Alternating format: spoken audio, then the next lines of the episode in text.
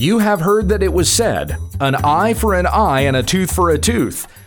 But I say to you, Jesus says, do not resist an evil person, but whoever slaps you on your right cheek, turn to him the other also, when we understand the text.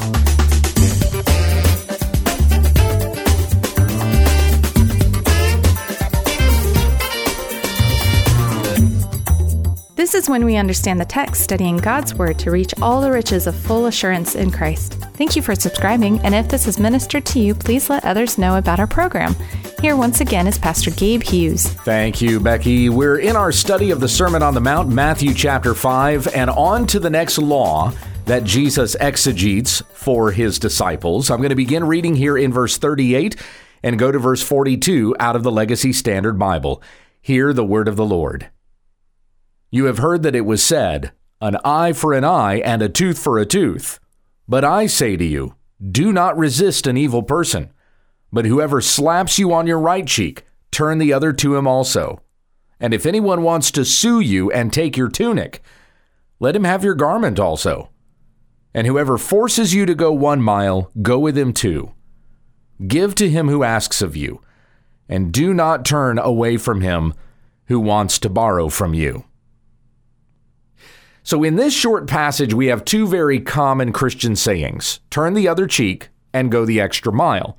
And I thought about titling this Turn the Other Cheek, but that was before I realized that Jesus is telling us to do more than turn the other cheek. After all, you have sinned against God, and God did not merely turn the other cheek, He gave His Son, Jesus, as a sacrifice for sins. So let us worship God and praise him all the more for the gospel of Christ as we consider this passage today. Now, the law that Jesus mentions is an eye for an eye and a tooth for a tooth. That's in the law of God.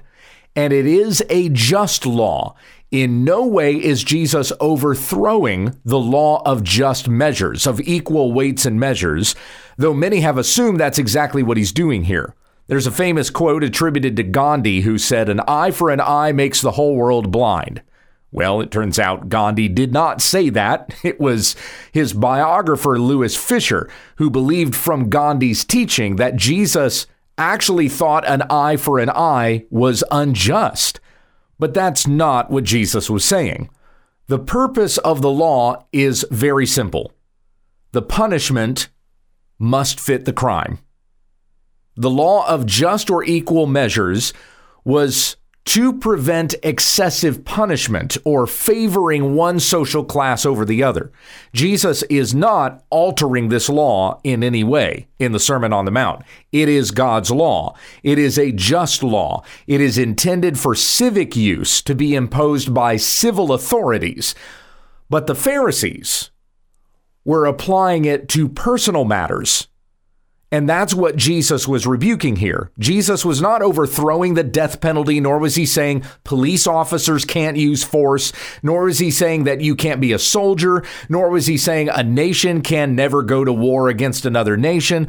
All things that have been repudiated by those who twist and abuse the word of Christ here in Matthew 5 38 to 42. We are called to be a just people, and doing justice means punishing those who do evil. Psalm 106, verse 3 says, Blessed are they who observe justice, who do righteousness at all times. Proverbs 28 5 says, Evil men do not understand justice, but those who seek the Lord understand it completely. So when people read Matthew 5 38 and they think that Jesus is overthrowing the law of God, then they are not listening to the God of justice. They do not understand his law. Rather, they pervert justice.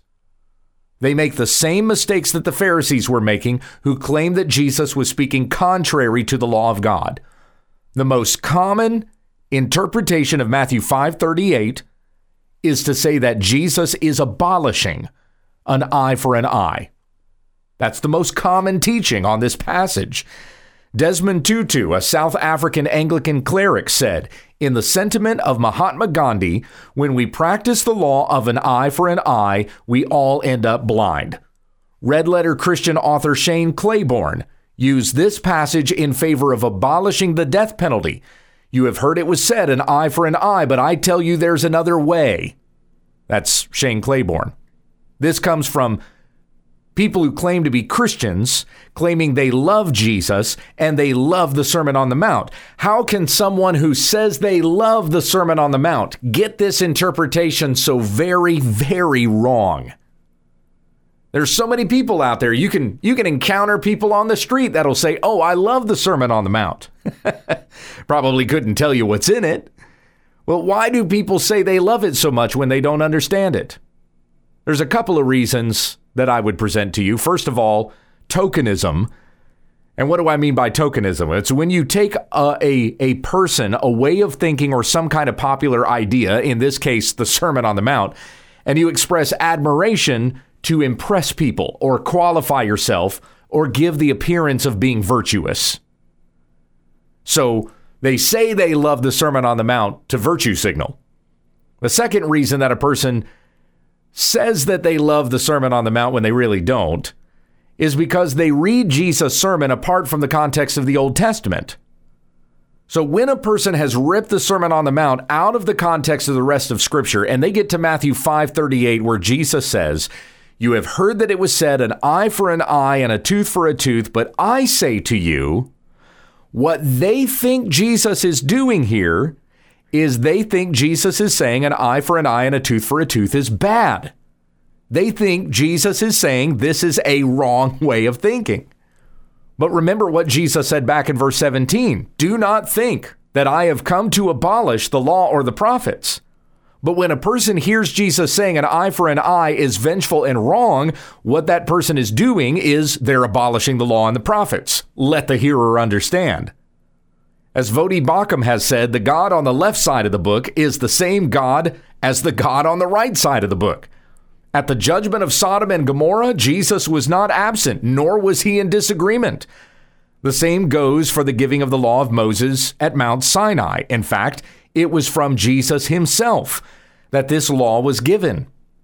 In Exodus 21, just one chapter after the Lord gave the Ten Commandments to Israel, we read the following in verses 22 to 25. When men strive together and hit a pregnant woman so that her children come out, but there is no harm, the one who hit her shall surely be fined, as the woman's husband shall impose on him, and he shall pay as the judges determine.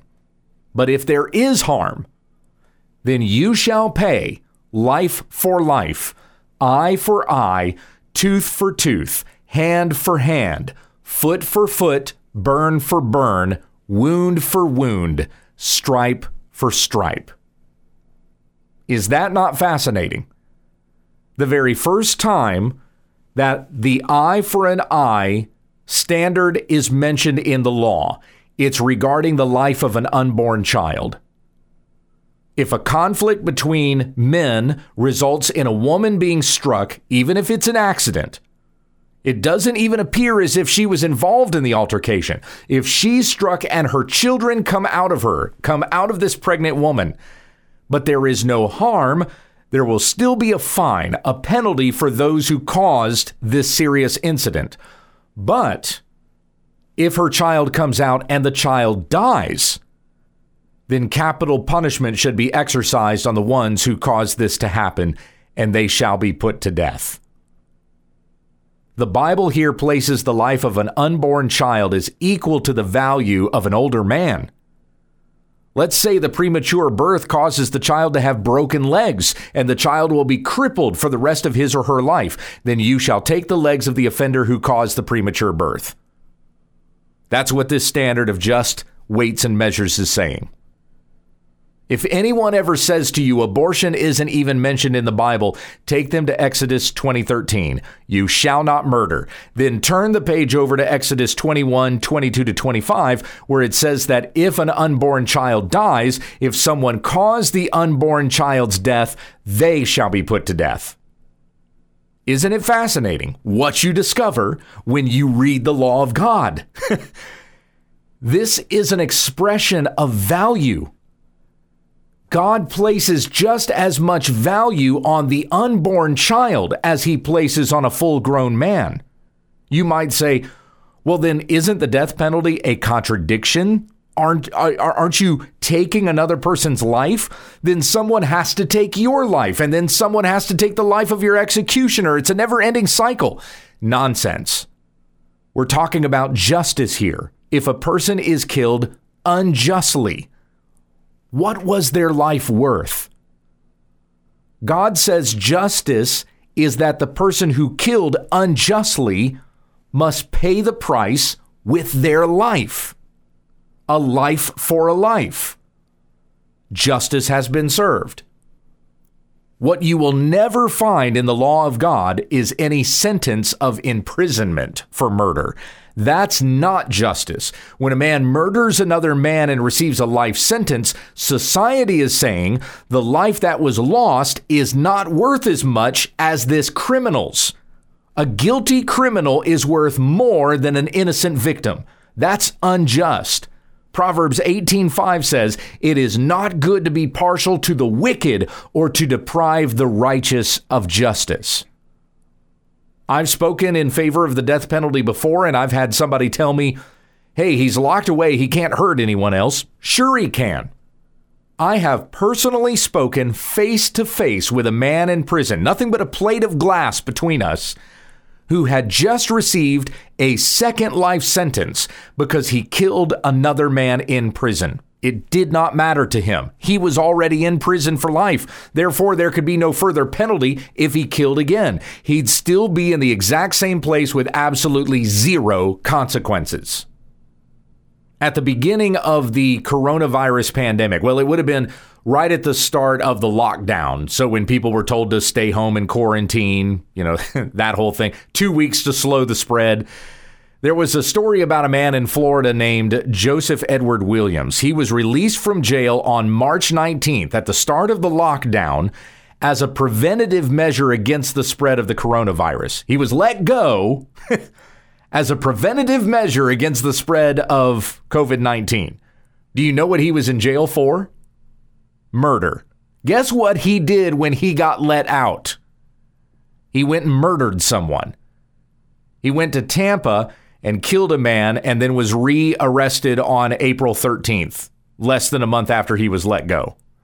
If our culture placed more value on life than it does, Williams would have received a death sentence.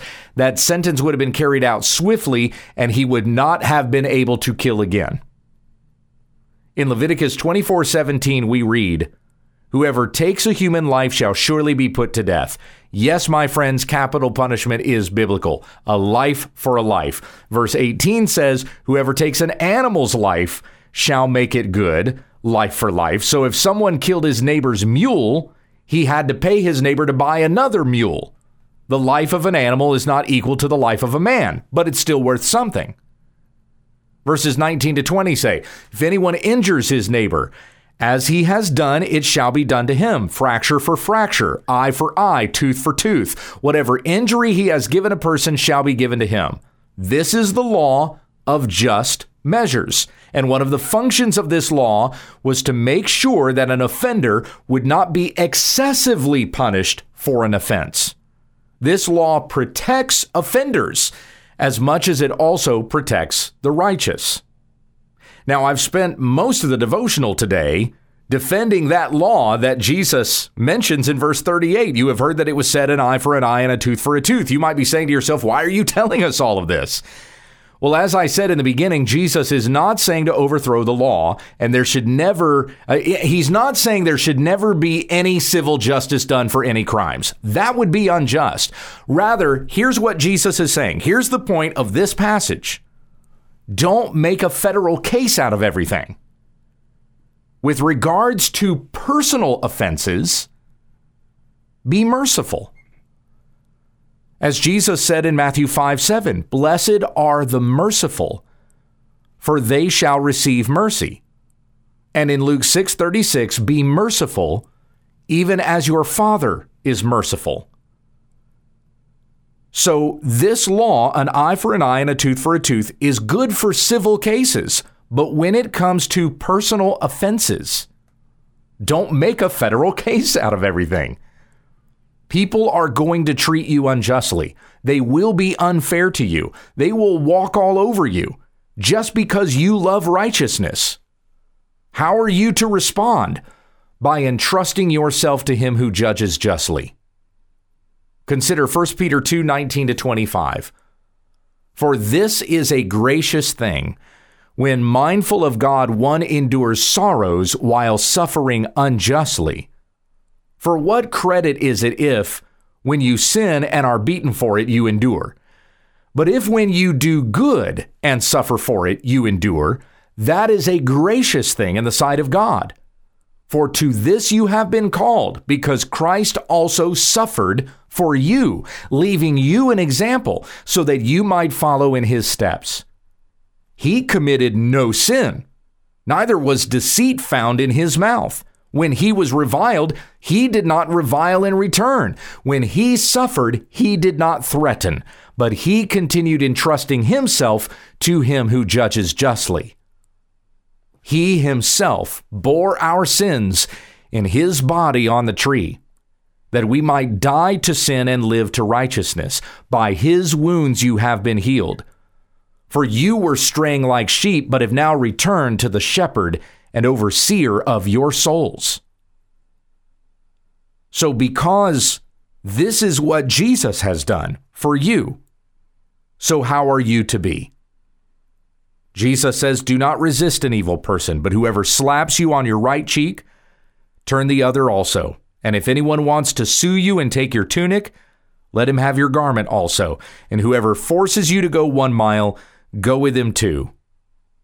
You've probably heard about this that there was a law among the Romans that uh, a, a, soldier could ask you to carry his bag for him, but he couldn't ask you to carry it any further than a mile. Jesus is saying, go the extra mile, go two. The Jews didn't care for the Romans that much. I mean, they were under their captivity, so they considered the Romans enemies, and the Romans weren't that fond of the Jews. Yet Jesus is saying here, that person you probably consider an enemy. Go with him two, the extra mile. Give to him who asks of you, and do not turn away from him who wants to borrow from you. I know of a man, a Christian author, who was betrayed by some very close friends. This was a couple who had worked with him at one point, but they fell into very serious sin, and that sin led to some financial difficulty. Rather than repent and ask their church for help, they came to this author and they demanded of him that he pay up on a sizable debt they believed he owed to them. They showed him the paperwork. It was a financial oversight that was several years old. He asked for some time to investigate the matter, and they gave him one week. He did his due diligence and he took up the discrepancy with his bank. It just so happened that this couple banked at the same place. So a bank clerk was able to look into both accounts, and she assured the author that he did not owe the money this couple insisted that he owed. It cleared when he paid it the first time. He went home and prayed about the matter. And he and his wife were reminded that Jesus said, Let every charge be established by the evidence of two or three witnesses. That's Matthew 18, 16. So, a couple of days later, he went back to the bank and he spoke with a different financial examiner. This clerk reviewed the matter with fresh eyes and got the same result. She also assured the author that he did not owe this couple the money. If they had any further questions, they could come into the bank together. The author shared that with the couple, and he even offered to go to the bank with them, but they remained indignant. They demanded that he pay up. But in frustration, the author replied that he had investigated the matter thoroughly and he was not going to pay what they were demanding he pay. Later that very same evening, his conscience began to weigh on him. He was reading his Bible and he was reminded of another word from Jesus, this one in Matthew 5 40 to 41. If anyone would sue you and take your tunic, let him have your cloak as well. And if anyone forces you to go one mile, go with him two. In 1 Corinthians 6 1 through 8, the Apostle Paul rebuked the Corinthian Christians for taking one another to court. He said to have lawsuits at all with one another is already a defeat for you. Why not rather suffer wrong? Why not rather be defrauded? But you yourselves wrong and defraud even your own brothers. Would this couple try to sue the author? He didn't know. Already he had been astounded how quickly they had been turned by their sin. But he wondered if going ahead and paying them the money would diffuse any further escalation. It was a lot of money.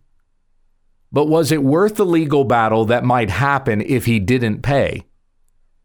Would they be dragging mutual friends into this, forcing them to have to choose sides? And as an author, someone with a public platform, what was the possibility that this would become a bigger deal? The gospel would be mocked by unbelievers observing the behavior of these Christians. It didn't matter to them who was right or who was wrong. So the author and his wife made a decision. They were going to pay the money.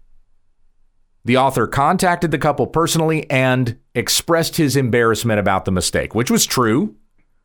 He wrote the check himself, and his wife delivered it to them by hand.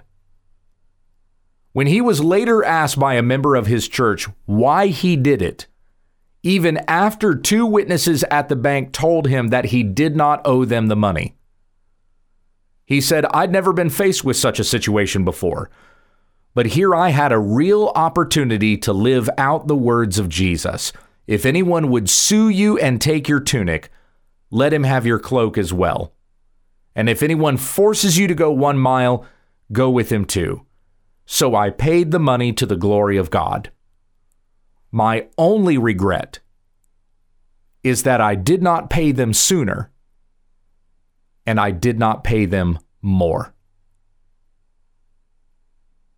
My brothers and sisters in the Lord, do you understand what you deserve for your sin? And do you understand what you have been given instead? You have betrayed God. And you have gone after your sin in rebellion against God. And it's sin that begat sin that begat more sin. What you deserve for this treason against God is death, and more than death, but eternal punishment at the hand of God who is eternally just.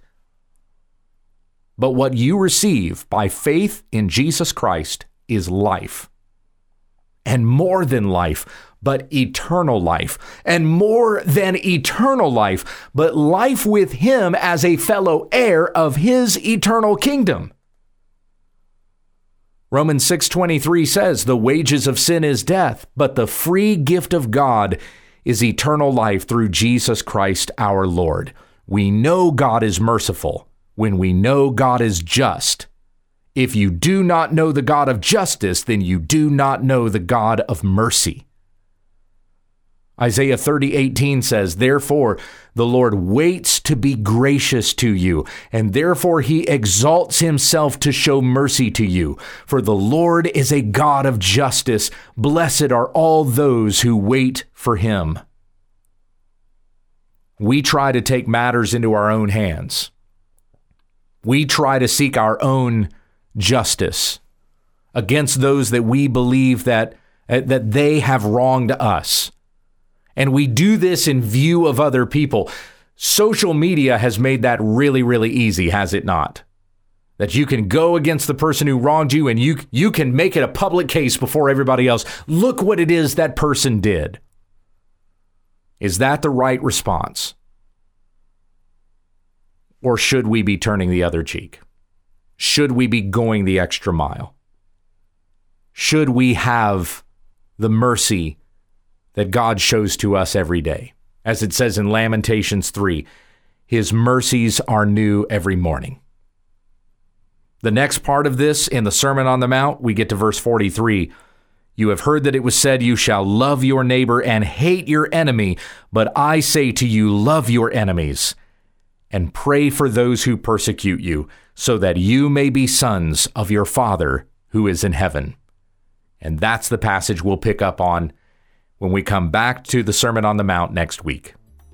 Heavenly Father, we thank you for what we've read here. May it be convicting to our hearts.